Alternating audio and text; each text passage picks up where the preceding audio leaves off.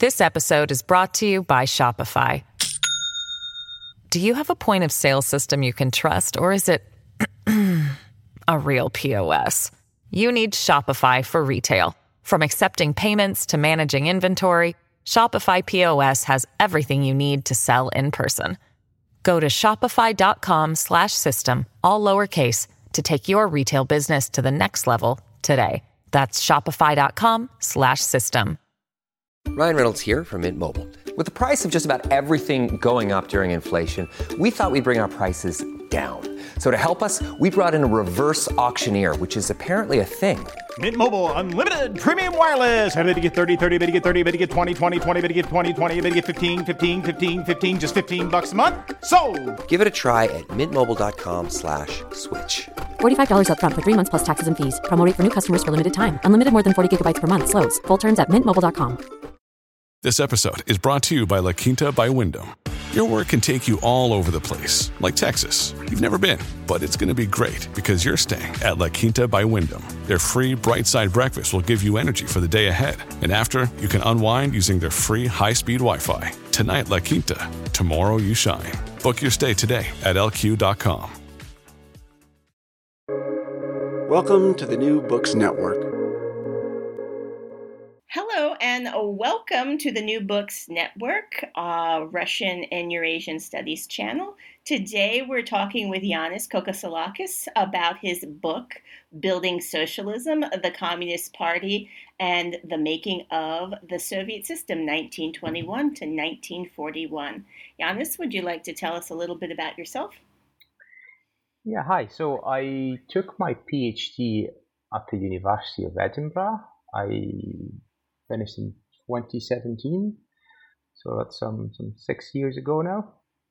Um, since then, I've uh, worked as a research fellow, as a postdoc, I suppose, at um, University College Dublin in Ireland, and I'm currently working in Bielefeld University in Germany, where I'm also a research fellow. So, what made you choose this specific time frame and enterprise for your study? So, the time frame is basically the interwar period in European history, but it's also um, the period referred to as the construction of socialism in the Soviet Union. So it's it comes right after the Civil War, when the Bolsheviks emerge victorious and try to figure out what they want to do with that hard earned victory of theirs. And it goes all the way up to the um, Nazi invasion of the USSR, so the Great Patriotic War. So this is essentially this, um, this um, the time period in which the Soviet system was formed it's um, it's a very experimental time period from the perspective of the Bolsheviks, and it's also a very challenging time for both the party and um, Soviet society as a whole. And it obviously ends with this massive test of arms, which is the Second World War. So I thought that if you uh, if you wanted to look at the, the Soviet system and its formative period and its sort of um, preparation to face up um, with the capitalist world, then that's that's the time to look up. And how did you get to this specific enterprise? So the Kirov factory is um, that's a major machine building factory in Leningrad, present day St. Petersburg. It's still there. It's a huge part of the city. It has its own district.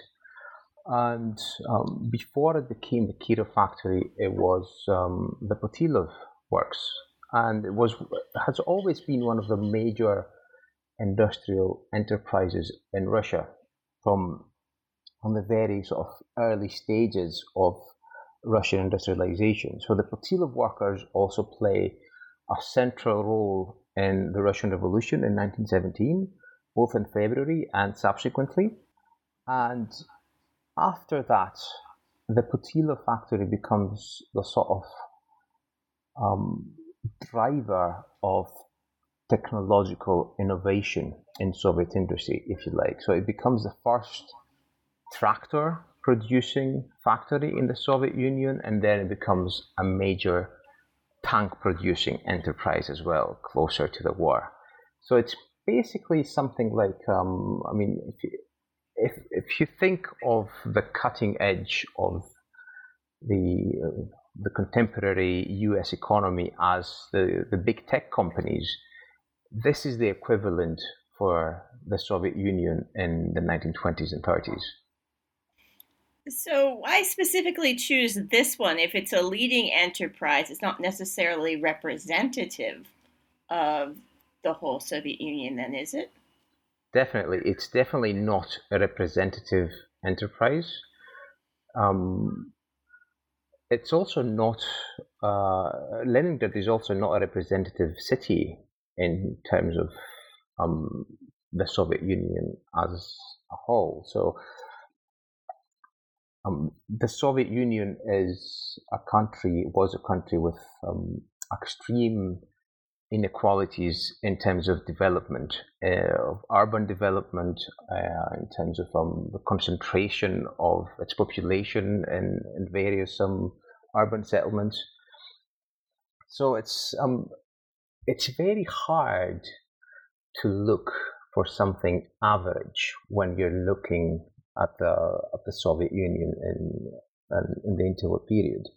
So what I decided to do was to look at a place where the political experiment that the Bolsheviks wanted to enact, which was the construction of socialism, had um, near ideal conditions. And the way to basically look at it is what is socialism? The, the idea of socialism is to essentially build uh, a new type of society based on um, public ownership of the means of production, planning, and the political power of the working class. So the idea is that you get rid of the bosses and the owners of industrial enterprises like Putilov and put the workers in charge. So how do you do this? You you start with nationalizing industry and then you teach the people who work the means of production to actually administer the means of production.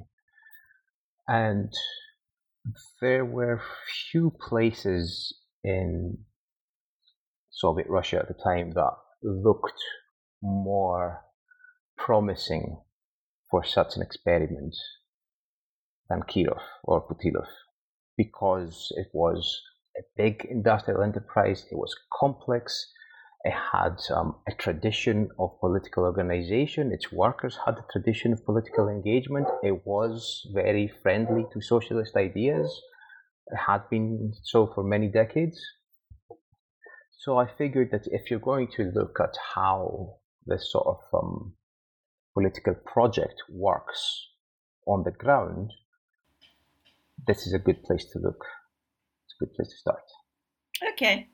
And can you tell our readers when it transitioned from uh, the Krasny Putilovets factory into the Kirov factory? I assume probably 1934, the same time we became Kirov district after Kirov was shot. Yeah, this is pretty much the case. So um, Kirov was uh, murdered in December 1934. You have uh, a massive meeting at uh, the um, still red Putilovite factory at the time, which decides to rename the factory Kirov, or I suppose um, suggests that the factory should be renamed Kirov. Then obviously this is um, overwhelmingly supported, and then the decision gets um, taken up by some higher instance of the um, industrial authorities at the time. Had Kirov ever visited the factory, just out of curiosity? Yes, Kirov had um, visited the factory uh, several times, and one of his, at least in in my in, in my research, the first time I see him visiting the factory is um, in the mid 1920s, where he arrives in the factory as a representative of the Central Committee in order to convince the factory workers, the, the communists of the, of the Kirov factory to, I suppose, the Red Putilovite factory at the time, to support the Central Committee against um, Grigory Zinoviev. Okay. Because he actually was never in Vyatka. he Yes. was born in Urzhum, but he never actually set foot in Vyatka, which Yes, is now named for him. yeah, I, do, I, I know. Um, yeah, I I remember asking someone about this, and they weren't um, they weren't sure how what the connection was. But he definitely, I mean, uh, with with the factory, he definitely had some links. He he kept visiting after that as head of the Leningrad Party organization, because obviously this remained again the driver of Leningrad industry. So he was there quite often. He was talking to um, the worker communist here quite often. So I think it was quite um, it was a less odd um, decision, let's put it that way, than Vyatka. Okay. So, uh, would you like to tell us a little bit about uh, the sources you use? I assume that since this was such a big, important factory, there are a lot of archival documents available to you, but did you use other things like diaries or journals or newspapers? I most I mostly used um, archival sources. Mostly the, um, the my main source base is the um, the archival collections of the Kirov Factory Primary Party Organization, which is now part of the um, Central State Archive for um, historical and political documents in St. Petersburg. So the party archive in St. Petersburg. Um, I did use some newspaper materials, mostly um, the Leningradskaya Pravda. Um, then Did the factory itself produce a newspaper? the factory produced several newspapers um, through the 1920s of um, different um, regularity and quality, and they were at some point in the mid 19 in the probably early 1930s consolidated into one um, newspaper, the the Kirovite, after, after the after the, the after the renaming, it was um, called the Kirovite and that's um, definitely a, a good source for everyday factory life but uh, it wasn't necessarily what i wanted to look at because um, certainly this um, these um, newspapers will give you um, a, a very good picture into the culture i would say of um, of the of the party organization and what is publicly said and what is expected to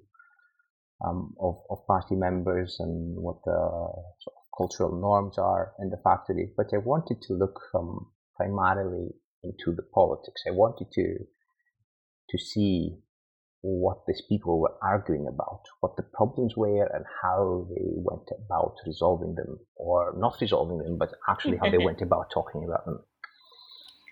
So basically, the soap operas that played out in the party cells, those are always fun. Yeah, definitely, definitely. So tell us a little bit about how your work differs from previous scholarship on this topic. Certainly, this factory has been studied before, building socialism has been studied before, but what do you do differently? So my um the way I got into this subject was that I want I really wanted to look at the sort of um at the overlap between social and political histories. And in in my um in my understanding of how the field has evolved is that we started with political history, we started with the with the conflicts at the top. We started with um, the factionalism and Stalin and Trotsky, and then the the major um, initiatives like uh, industrialization, collectivization, and we then moved on to social history and looking how these things played out on the ground and how um, it wasn't necessarily the case that just because something had been implemented at the top um, didn't mean that um, it would, um, just because something had been decided at the top didn't necessarily mean that it would be implemented um, at the bottom in the way that it was intended. Usually it wasn't, in my experience. Exactly, usually it wasn't. And this is the major lesson of um, social history, I suppose. And what I wanted to do was to look at the process by which this sort of um, transmutation of policy initiatives happened. And I was really interested in the fact that the Soviet Union, the Soviet system, as a state, as a, as a, as a governing structure, was extremely invested in getting activist participation into um, into its initiatives. It really wanted people to be involved and to um, what it was doing. It wanted people to be invested in both in, in terms of um, of personal political commitment, but I actually wanted to get normal people, everyday workers and peasants in rural environments to actually administer policy. And I wanted to see how this happened. I wanted to look at um, what this meant in practice. So this is the grassroots that you talk about for our listeners, right? Exactly, yeah. So why is this important to look at these administrators, often of very small things, section committees, local schools? Why mm. do we care? Well, I think it's uh, at least the reason why I care is that the fact of their existence, and not just their paper existence, but the, their actual activity, is I mean, it's testament to the extent the Soviet Union was a revolutionary society well after um, the Russian Civil War. This is um, this is a state that is trying to change the way it is being governed as it's as it's moving. And this is obviously this is really hard and it doesn't necessarily work very well or efficiently because obviously the more people you get involved in decision making and um, executive administration then the more things there are that can go wrong and the more conflicts there yeah, we've, we've all done group projects. We know what it's like. Exactly. and anyone who's served on a committee knows that it's probably the least efficient way of making decisions. But they never, nevertheless, they insisted on, on doing this. And for me, this was a revelation because um, from my previous knowledge, from what I'd read before, I had assumed that you have the first revolutionary period of 1917 and the Civil War. Then, because nothing works, they panic and they retreat into the sort of uh, middling ground of the new economic policy where they let the economy run itself but keep uh, keep tight control on politics. And then after that, you have what is usually referred to in the West as Stalinism, which is basically this sort of crass industrialization drive. Some people argue that it was revolutionary. Some others argue that it was um, counter-revolutionary. If you come from a sort of um, Trotskyist from a Trotskyist perspective, or or even a Menshevik perspective, perhaps I don't know. But uh, they all agree, I think, that this was something that was completely um, not only driven from above, but it was concentrated at the top. So there was no element of politics below the high echelons of the party. And what I discovered by looking at the um, at the transcripts of the party meetings and the stenographic records is that these people are arguing about stuff all the time, and they're trying to make um, things work. They usually fail, but they also succeed in, in to some extent. Well, it's so, not entirely their fault. So many of these people have almost no education, very little job training. Oh, of I course, mean, yeah. They're kind of doomed from the beginning, and the fact that they're successful in any way is actually quite amazing. I suppose that just keeping the show running was, in its own sense, a success. It's obviously, um, it's obviously just um, trying to put out fires most of the times, but they, by and large, they succeed in putting out the fires. Except, of course, when they don't. With, well, you do get catastrophic failures in the system, like obviously the um, the failure of agriculture following collectivization, or the, the, the mass repressions, which is also um, in many ways well, Getty, failure course, of the system. But yeah, Getty, of course, argues that it's the massive failures and fuck ups that lead to mass repression. And I, I, would agree that, you know, a lot of it is about these underlying issues that they can't fix. And it just seems like how can it get so bad if you're not doing this on purpose? Yeah.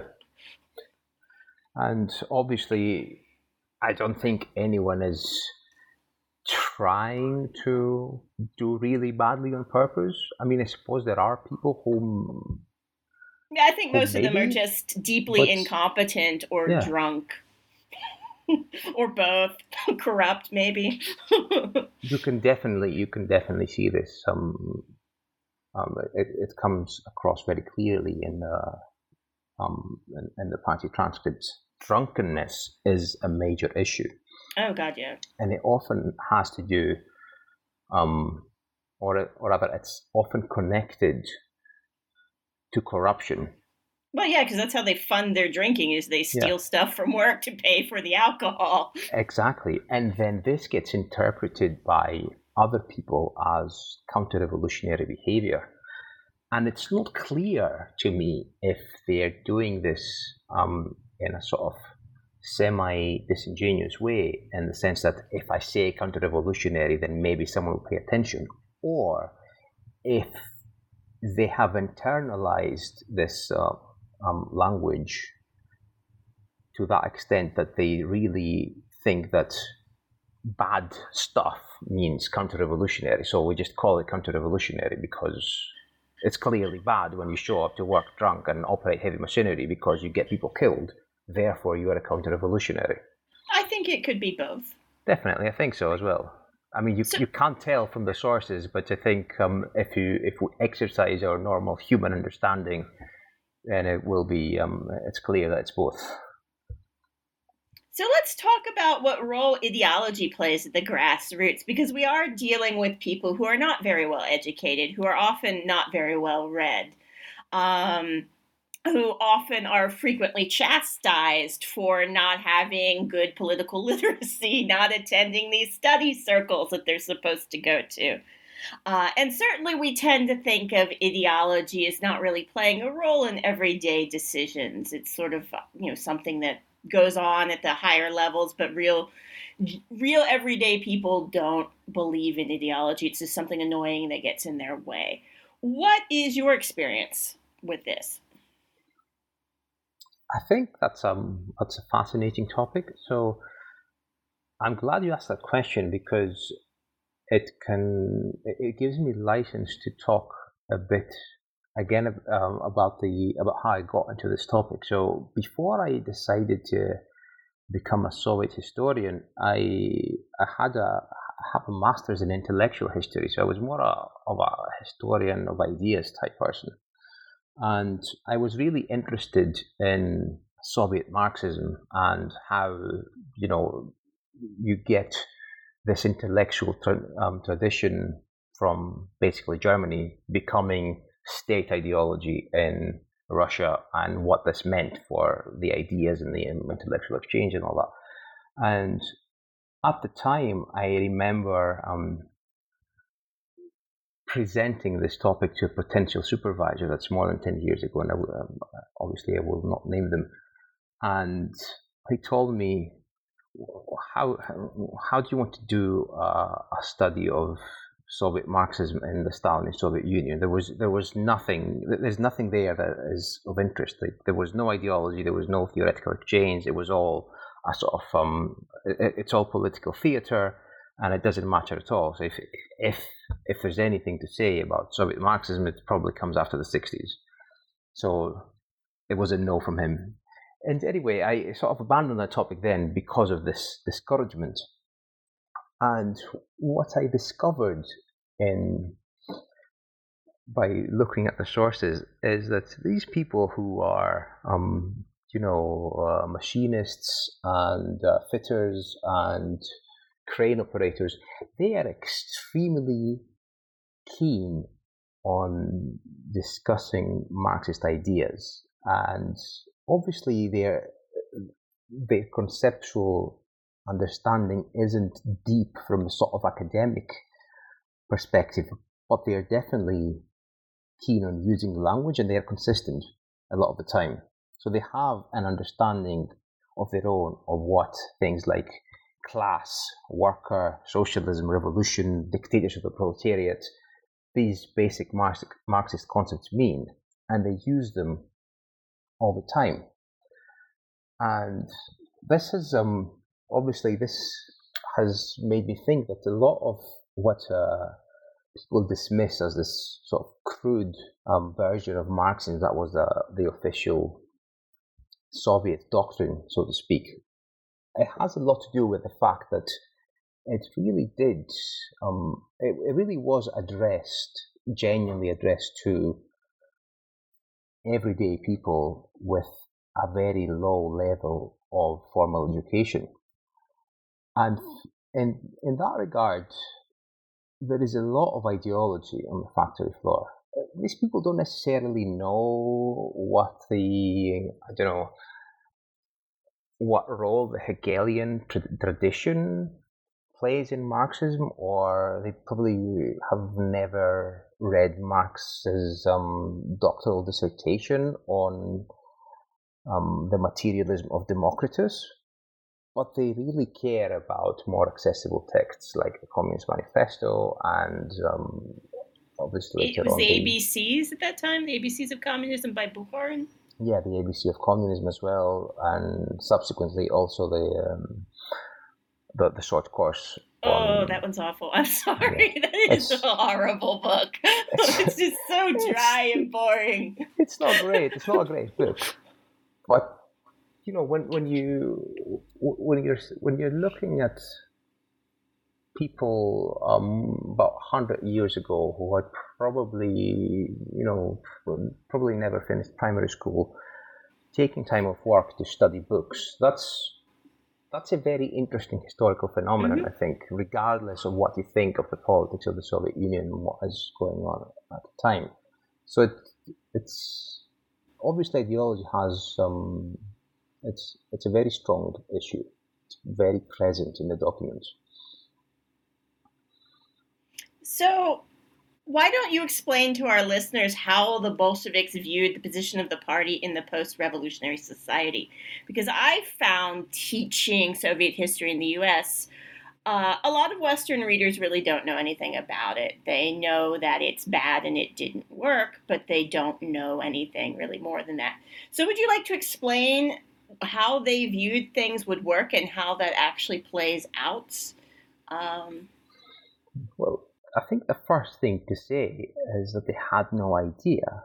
So if you look at, um, setting aside Marx and Engels here, if you look at Lenin's writings before the Russian Revolution, the party is rarely mentioned as a post-revolutionary institution. So Lenin talks about parties in his polemics against other political organizations before the revolution but in his major um, theoretical, so to speak, um, consideration of what a revolutionary society, what a social society was meant to look like, the state and revolution, he has nothing to say about the party.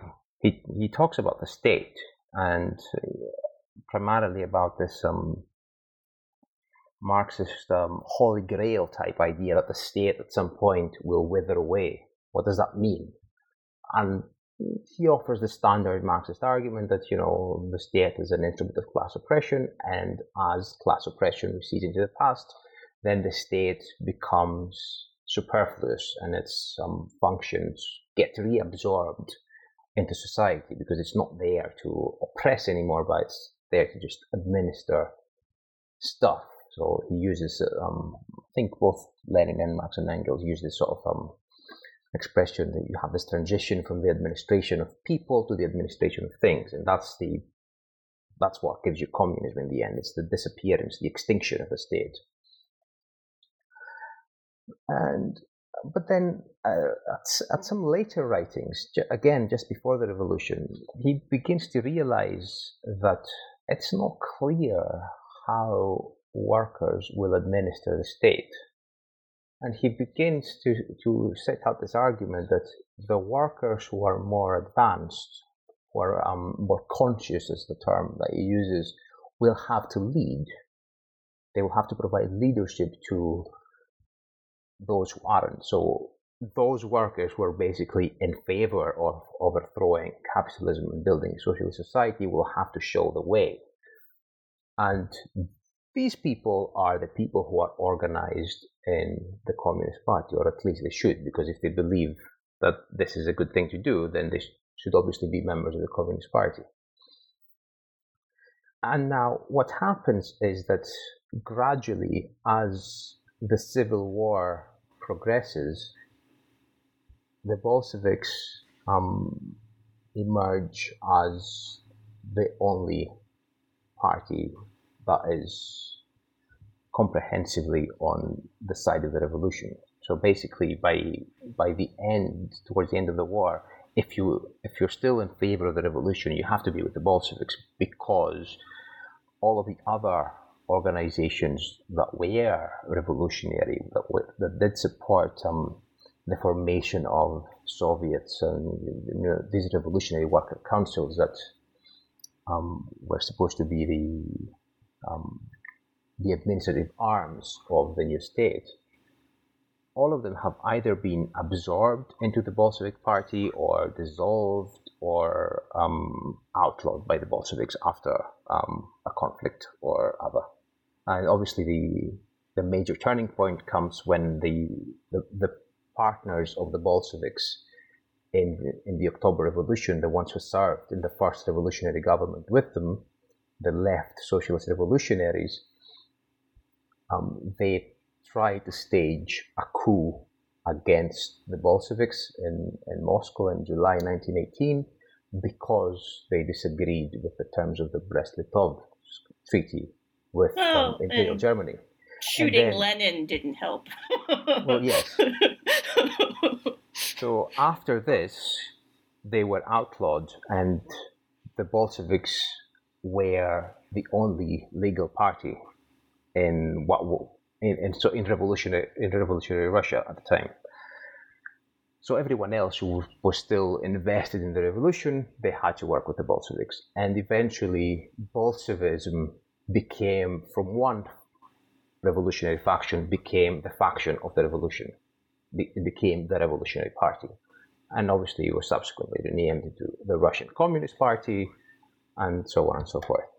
But that takes a long time because even it up does. through the war period, they're using the All Union Communist Party Bolshevik acronym. Yeah, yeah, definitely. So they keep the they keep the Bolshevik acronym because they they're very proud of the tradition. They're they're they're happy to admit individual people from other organizations in, but they don't.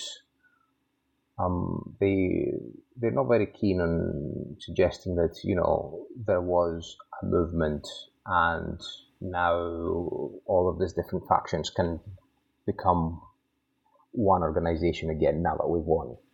They are very proud of their role in that um, victory and very keen to ensure that it is them that actually run the show.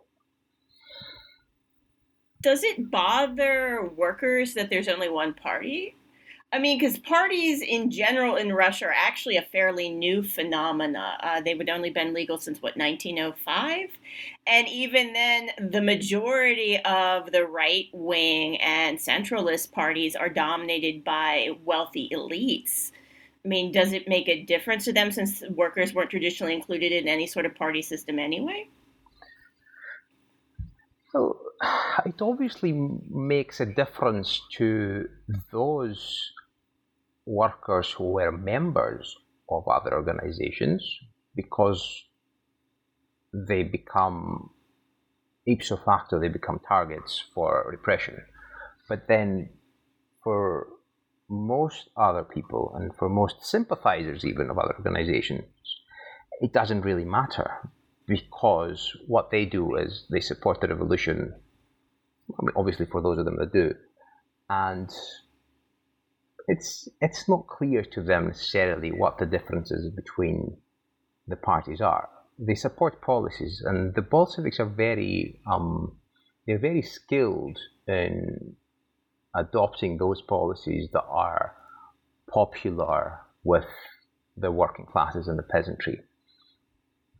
So by the time the Bolsheviks have won the civil war, I think they've done a pretty good job in identifying themselves with the Soviet state, not only in the sense that they control it and that they, they, they're, they, they are the only legal party, but also in terms of claiming ownership of the revolution, at least as far as those people who, who, are, who care about the revolution are concerned. Obviously, because if you are against the revolution, then you don't care who um, who represents it. You just you just want it to go away. But for those um, people who saw themselves as supporters of um, the red side in the civil war, by the time the civil war ends, they are very happy to identify themselves as Bolsheviks. Okay. So you mentioned in your book that after World War One, the urban population declines precipitously for a lot of reasons. Um, you know, the economy is trashed. You can find food better in the countryside.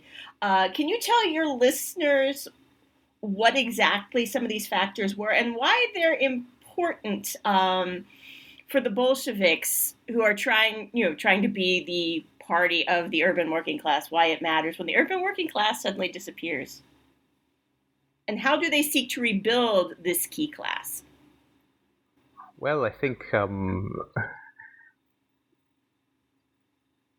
I think uh, I think you've answered your own question to uh, some extent there, because obviously, if your if your major constituency disappears, then what are you doing running the state?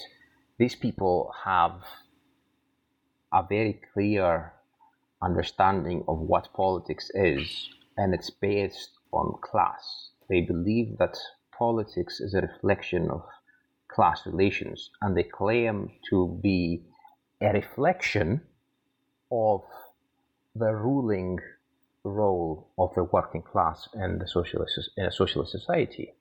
Although, in fairness, you know, the workers weren't the majority in any way in the czarist period, or even up through World War II. No, no, uh, de- so... definitely, definitely not. But that, that wasn't the issue because uh, um, if you're a Marxist, then you obviously you realize that uh, the the bourgeoisie or the aristocracy they, they are minority classes. Just because you're a minority numerically doesn't mean you can be the ruling class. The challenge is the challenge for Marxists is how to turn a class like the working class or a class that is um, in a sense defined by its subaltern position subordinate position, how to turn it into a ruling class. And what they say is, well, we've built a worker state. It's a state that is grounded in industry and it's ruled by a revolutionary working class party. So the fact that the Bolsheviks are in power is, in their mind, in itself a reflection of the fact that the working class is in power. So if the working class doesn't exist, their claim to legitimacy goes away. But they also don't know what to do either. They, they can't have any sort of um, conceptual anchor point for any political initiative. They don't know. They, don't know how to build working class institutions if they if, if, there are if, there are no workers. How how should they go about doing it? So what they choose to do is they basically restore capitalism in a managed way. So they let capitalism run its course and recreate the working class by sort of drawing them into the cities again and the factories and so on and so forth. And that's the new economic policy. This episode is brought to you by Shopify. Do you have a point of sale system you can trust, or is it a real POS? You need Shopify for retail. From accepting payments to managing inventory, Shopify POS has everything you need to sell in person. Go to shopify.com/system all lowercase to take your retail business to the next level today. That's shopify.com/system. At Evernorth Health Services, we believe costs shouldn't get in the way of life-changing care, and we're doing everything in our power to make it possible. Behavioral health solutions that also keep your projections at their best? It's possible. Pharmacy benefits that benefit your bottom line? It's possible complex specialty care that cares about your ROI. It's possible because we're already doing it. All while saving businesses billions. That's Wonder made possible. Learn more at evernorth.com/wonder. And this is when you get all of the concessions to Western companies and stuff for yeah. our listeners, right? Yeah, definitely. And um, they try to get some foreign capital into the country. They tried it very seriously. It didn't work so well for political reasons, but also for um, reasons that had to do with the state of the world economy at the time. But um, they they were they were happy to do it. I mean, they they were going to keep um, keep onto state power. They would hold on to it, but they were they were okay with allowing foreign capital to come and invest into Russia and rebuild the economy, obviously um, with a margin for profit, if that meant that they could then restart the process of socialist construction. And in many ways, that um, is very similar to what uh, um, the Chinese Communist Party did um, in the late 1970s and early 80s obviously, uh, I'm not going to talk about uh, China now, and a lot of people disagree about the nature of the Chinese economy. Um, yeah, it's it's a perfectly right fine comparison for this. But it's um, it's it's not only that. I mean, it's not only a, a comparison we can make as historians. They, the Chinese communists, were making this comparison as they were introducing these reforms. So it's um, it's in a sense a major precedent, um, the new economic policy, for one of the greatest stories of economic transformation in modern history, which is um, sort of the rise of the Chinese economy. Okay. So in chapter two, you focus on factional struggles within the lower level of the party organization. What exactly were these struggles and why are they important? Um, so uh, a lot of your listeners um, will be aware of the major um, struggles for Lenin's mantle, as it were, after um, Lenin's death. And obviously, the most famous of this is uh, Stalin versus Trotsky. Everybody who knows anything about the Soviet Union has heard of this major um, conflict. But the, the interesting thing is that there are conflicts on the factory floor both before that and after Trotsky. And in my in my view, the most um, the most significant and not um, particularly well known of this uh, of these factional struggles was the one of the so-called um, new opposition. So the the struggle of the alliance between Zinoviev and Kamenev against the Central Committee. It's usually presented as a as it being against Stalin, but at the, at the time, Stalin is not an obvious contender for power. He's, he's just a general secretary, and he is obviously a major figure, but he is not someone who is often seen as Lenin's successor. And the reason why I think that uh, this new opposition is perhaps the most significant of all um, of all the these um, factional episodes is because at the time Zinoviev was um, the head of the Leningrad Party organization, and in his struggle with um, the Central Committee, he managed to successfully mobilize the Leningrad Party, including the Putilov factory, against the Central Committee. And this is the only time something like this happened.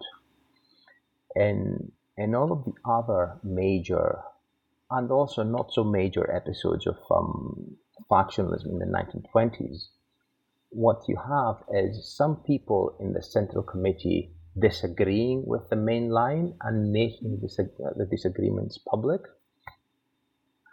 And you will then have some people in the local organizations also supporting them, and there will be some votes that don't necessarily go the way of the central committee, but you never have a major party organization in a major industrial center rebelling against the, against the central committee. And this is what um, Zinoviev did essentially. Can you tell our listeners what the core issues in this conflict were? Like what policy issues or political stances would have mobilized the workers to care?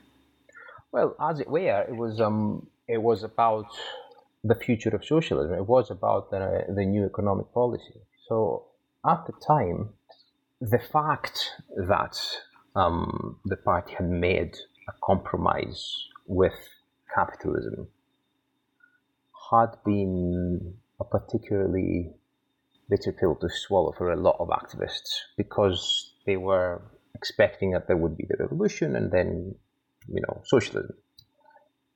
So they weren't happy about that, but they were also not happy with the way it was going. It looked like um, the pace of industrial growth wasn't particularly good. And that was particularly problematic for places like Leningrad, major industrial regions, because without industrial growth, you don't get sufficient employment, you don't get good wages, you don't get some get enough consumer goods, and so on and so forth.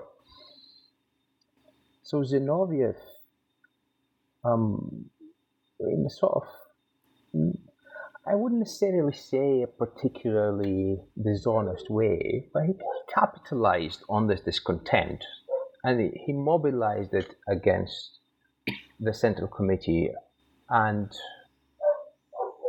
try to put forward a sort of, sort of more pro-industrial political platform. There was there wasn't any concrete proposal. I think that's that's really important. But what he was doing was that he was taking this um, this sort of um, smoldering dissatisfaction and he was converting it into political capital, saying, "Look, what is basically happening is that instead of our economy growing into socialism, it's growing into capitalism, and we need to change um, this direction immediately. And in in doing so, he got all of the of the Leningrad Party organization to support this line against the Central Committee line in favor of the NEP, which at the time was actually moving towards a more pro-industrial position itself. So the the um, the Congress in which um, the the new opposition made itself was um, it was it was named the Congress of Industrialization. That was the that was the sort of political slogan attached to it by the party because the idea was that they were the the um, the economy was now secure enough to make um, major investments in heavy industries. So, in a way, um, Zinoviev chose a rather inopportune moment. If he if he was if he if, if he was really trying to um to become boss in the party by mobilizing discontent, he was doing it after this had peaked, I think. But the interesting thing is that this was there. It was a, it, it was a problem, and it was definitely something that um, that had to be addressed by the center. How do the workers react to later factional conflicts, like with the trade unionists in Tomsky, or uh, with, of course, Zinoviev, Kamenev, and Bukharin in the mid 30s? So, in the first round of Zinoviev and Kamenev, what happened was you have these people who trust their local leadership. They're being told that the center is um, is not serving their interests, so they support their local leadership against the center in order to sort of um, to get a political initiative that is more in line with um, with their own interests. Now, after this gets defeated, and after people like Sergei Kirov and other major figures of, um, of the Central Committee come to Leningrad and tour the city factory by factory in order to win every single organization um, back over into the into the Central Committee line. What happens is that they realize that actually the center is quite responsive to what they want. The center is about to enact a major um, industrialization drive.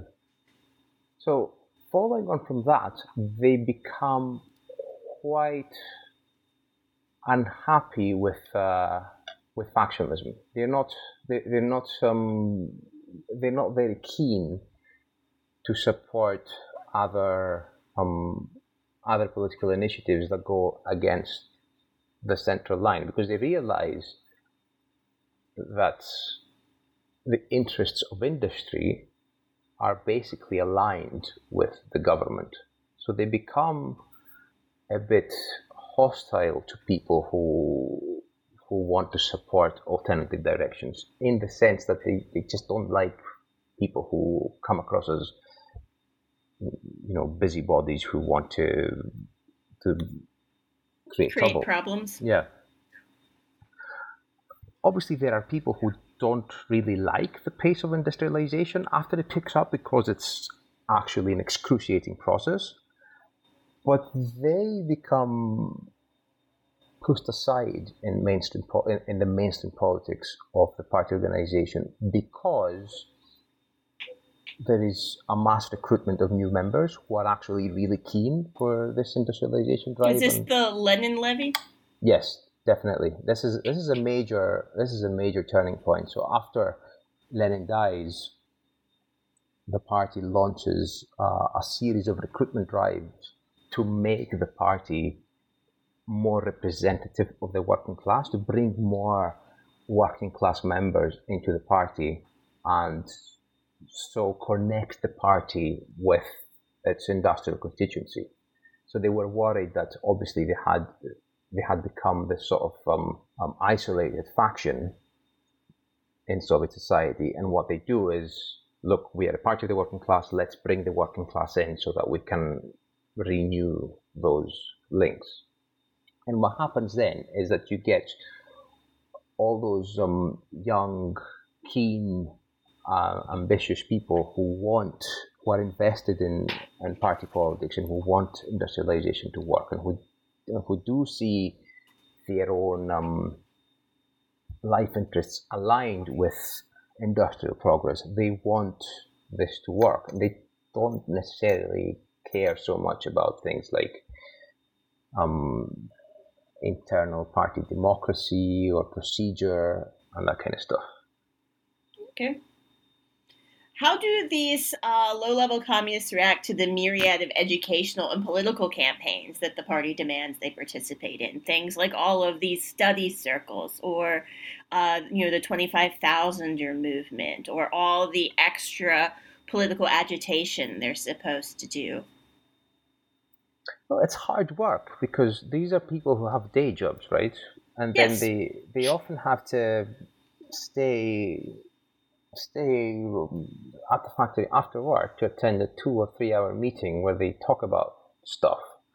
And a lot of them get bored and they drop out, but there's always enough of them to actually ensure that these initiatives proceed in one way or another. So the 25,000ers, for example, which were basically worker recruits from the major industrial cities who were sent into the countryside to enact the policy of collectivization.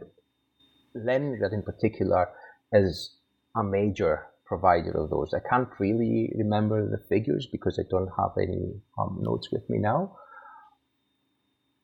But um, one of the interesting things that I found uh, specifically about the 25,000 campaign is that it also acted as a way to mend um, relations between the various left wing factions that were critical of the new economic policy and the, and, and the majority who supported um, whatever the Central Committee was supporting at any given time. So people like uh, people who had perhaps been Trotskyists in the past, they became 25,000ers because they saw this as the, the, the party finally coming into its senses and striking out against the capitalist elements in the countryside, for example. Now, in terms of things like uh, education and um, other political initiatives, what happens is that most activists, especially for the lower um, lower profile campaigns, so not things like the twenty five thousand dollars, but uh, say uh, you know a campaign to Like likbez, subscribe, maybe? yeah, Oh, or okay. lick base, yeah, or to subscribe to newspapers or some sort of things like that. That uh, where Take out state loans. Those are the buy the bonds. That's a Yeah, that's a major one as well. So things like that, they will usually, um, should I put this? They can manage them. So what they do is, when they find a way to take active part in a campaign that is, that is also consistent with what they want to achieve in their everyday lives, perhaps, or even some sort of more long-term plan they might have, they will take part and they will make it about them in a way. And again, I, this is it's not it's they're not being dishonest. So these people are, are being told that they are the ruling class, that they it's their job to run the state. So when the state gives them or the the party, the party leadership, which is also the government at the time, there's a huge overlap at least. When it gives them a task, they take it at face value and they say, well, I will decide what the right way to implement that task is. And as it happens, you know, the the interests of the working class are entirely aligned to my own personal interests because I'm a worker. So, so this is what they do, and then, for example, there's um, there's a lot of uh, there's a lot of campaigns about um, controlling the quality of uh, of consumer goods and um, the quality of food served at the factory canteens, and people are very keen on participating in those because obviously this is this is something you rely on for your everyday life. You want the canteens to be good. So when the party runs a competition for the best canteen, you will definitely um, you will definitely make sure that the people working uh, in the canteen actually serve good quality food because you are the one eating it. Yeah, I assume the same with basic hygiene campaigns. No yeah, roaches. Exactly. yeah. Okay. So, in chapter five of your book, you look at the draft 1936 Constitution and its discussion. I, of course, wrote a book on this topic, so mm, it is quite near and dear to my heart. Um, so, did your examination of workers' reactions to the draft compare with my study of a primarily rural region? Is it very similar? Is it very different? Do they have different interests when they make suggestions? I think I think it's quite similar, except in that you'd highlighted that obviously in the rural regions, the the more peasant um, communities were a bit aware that they were being um, shortchanged by the constitution, mm-hmm. and they weren't particularly happy about that. Yeah, not getting paid vacation and sick days really yeah. does. But um, obviously, in the in the cities, that's not an issue at all because it's that's a constitution that is basically about them. That's that's the that's how they that's how they perceive it, and no, they're, they're very happy about it. They just they make a lot of detailed um, comment on, on various articles, but there's nothing that is substantially political. They don't necessarily disagree with with stuff. Some of them are obviously a bit um, they're a bit um, reluctant to implement what we would probably discover describe as the more liberal um, elements of the constitution. So they, they when you not... say more liberal, which ones are you talking about? The giving former kulaks and religious people voting rights that one or? Yeah that kind of stuff. So they're not um no one is happy with that one except for like stalin for some reason.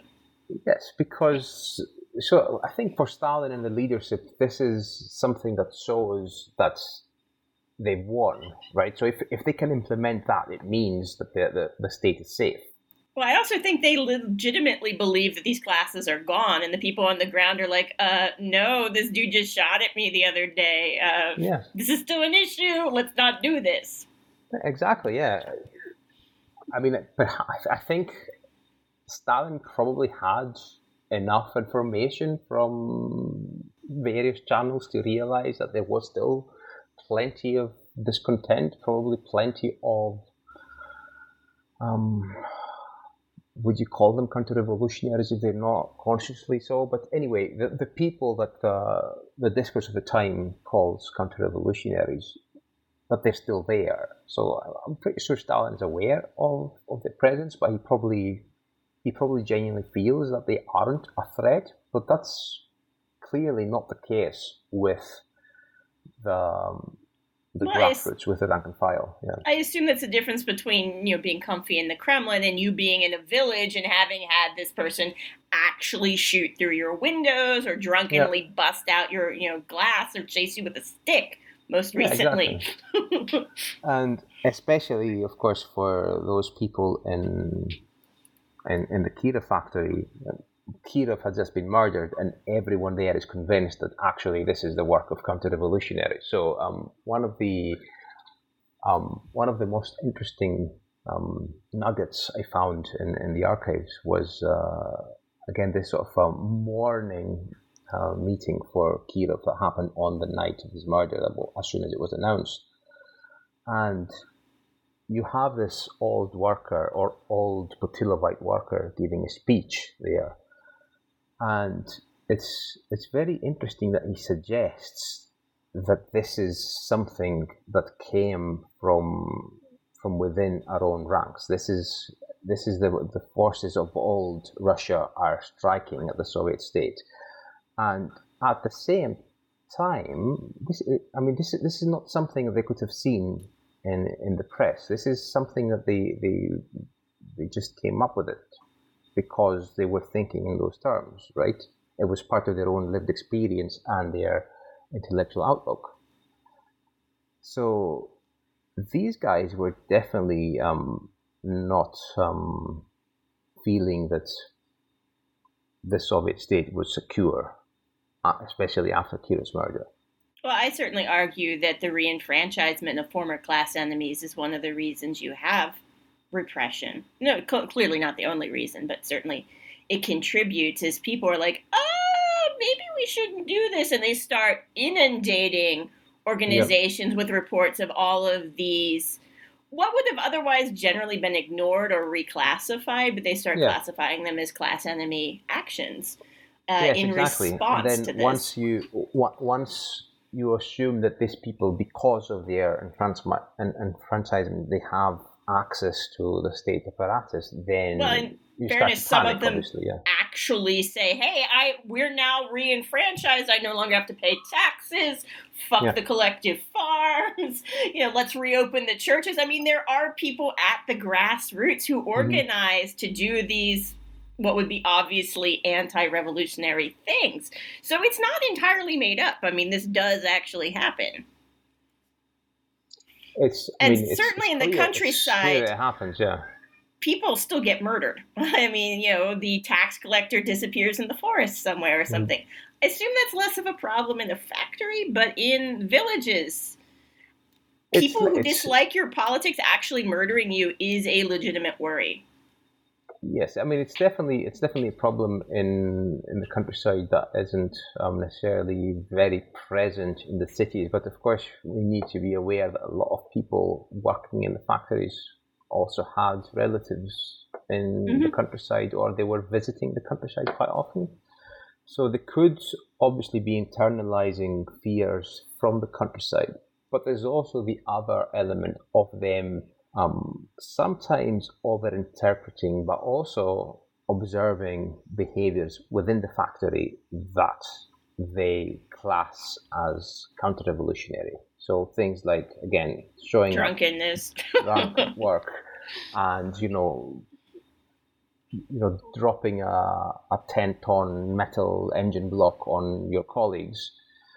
This can be interpreted as a counter-revolutionary activity, and in some cases, we we do know that there are people murdered in or sort of attacked in the factories by angry um, opponents of the regime. Of, of Do you system. have people driven to suicide? Because that's something I noticed in the factories in the Kirov region, mm. uh, particularly in the fur factory. There is a lot of conversation about a couple of leading Komsomol workers who commit suicide, that they were basically harassed and bullied into this by various counter revolutionary elements.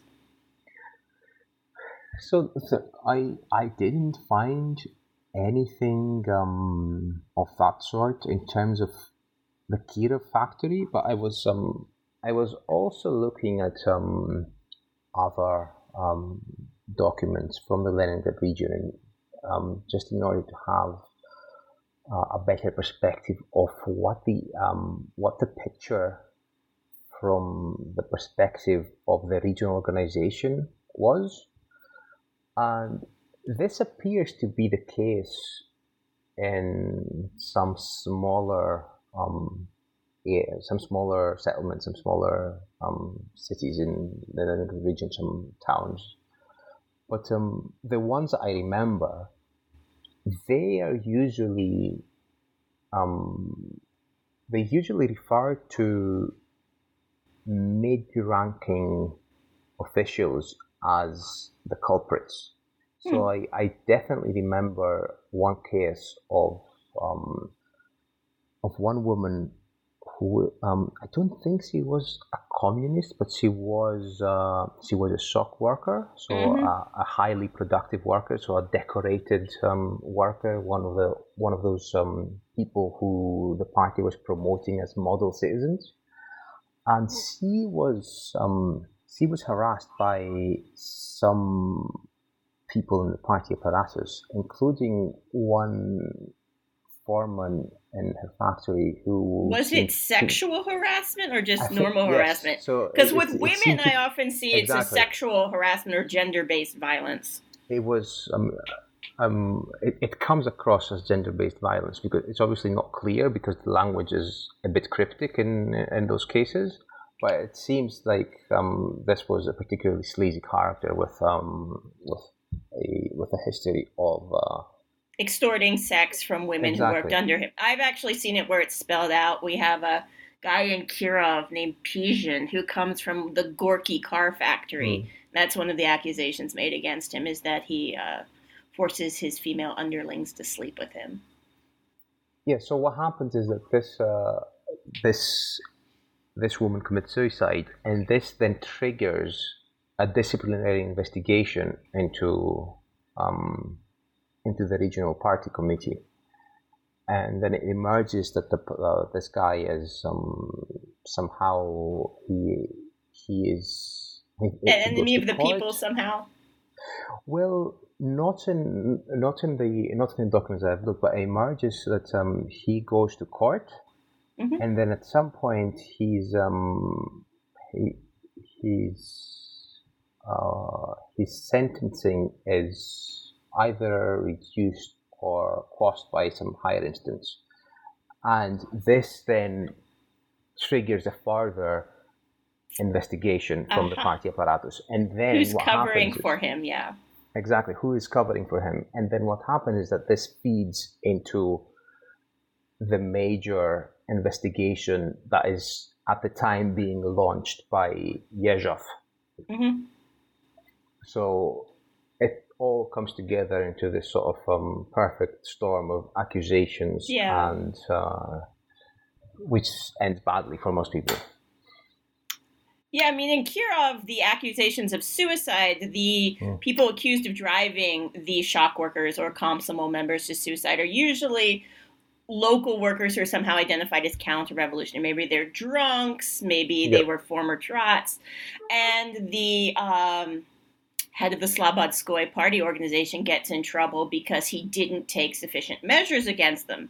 And Yeah, it turns out that he was That involved in some other things that he probably shouldn't have been many years earlier. He gets arrested as an enemy of the people, but he eventually gets released because it's Kirov and that's what happens.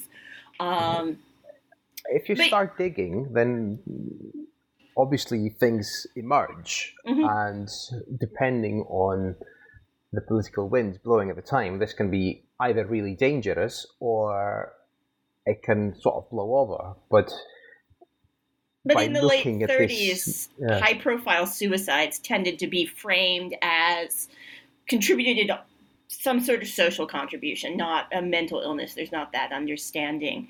And Yep. they do tend to spark these long, drawn out investigations. yeah, yeah. What yeah, about um, is industrial case. accidents? Did you have any major industrial accidents in the factory? Uh, You know, uh, no, I don't mean just like somebody getting squished or something yeah, not, occasionally. not, not some, not not anything like the Kemerovo explosions that. Um, yeah, we had a big, yeah. fi- huge fire in the match factory because somebody stored Mm. something improperly, and that got a huge investigation into wrecking too because it burned down like half the Yes, building. there was. I mean, there was an investigation into uh, a fire in uh, in Kirov, and that was um, in late 1938. So it was after the major wave of repression. It was after um, um, the 1938, the January 1938 um, CC plenum, where they start um, applying the brakes. Mhm. And what's interesting, obviously, is that this is an emergency meeting of um, the, um, the party secretary, the party director, and the trade union secretary, and some other people. And it gets um, stenographed. And that tells you that someone important actually wants to know what is being said in that meeting. Because usually these types of meetings only. Um, if someone takes notes, yeah, you get a protocol, and it's sometimes Yeah. they're very minimal. Sometimes Exactly. a So a protocol is something that anyone can do, but if you get a stenographer present, then someone has sent the stenographer there, and that tells you it's important. But it doesn't get referred to um, the NKVD because because Beria is now in charge and they're rolling back those policies. exactly. Okay. So our last question What would you like our listeners to take away from your book? What is our big sum up here? Well, I think that the, the, the most interesting thing is that basically the Communist Party of the Soviet Union did what it said in the tin. It was a revolutionary organization. It was a sort of um, it was a vanguard, if you like.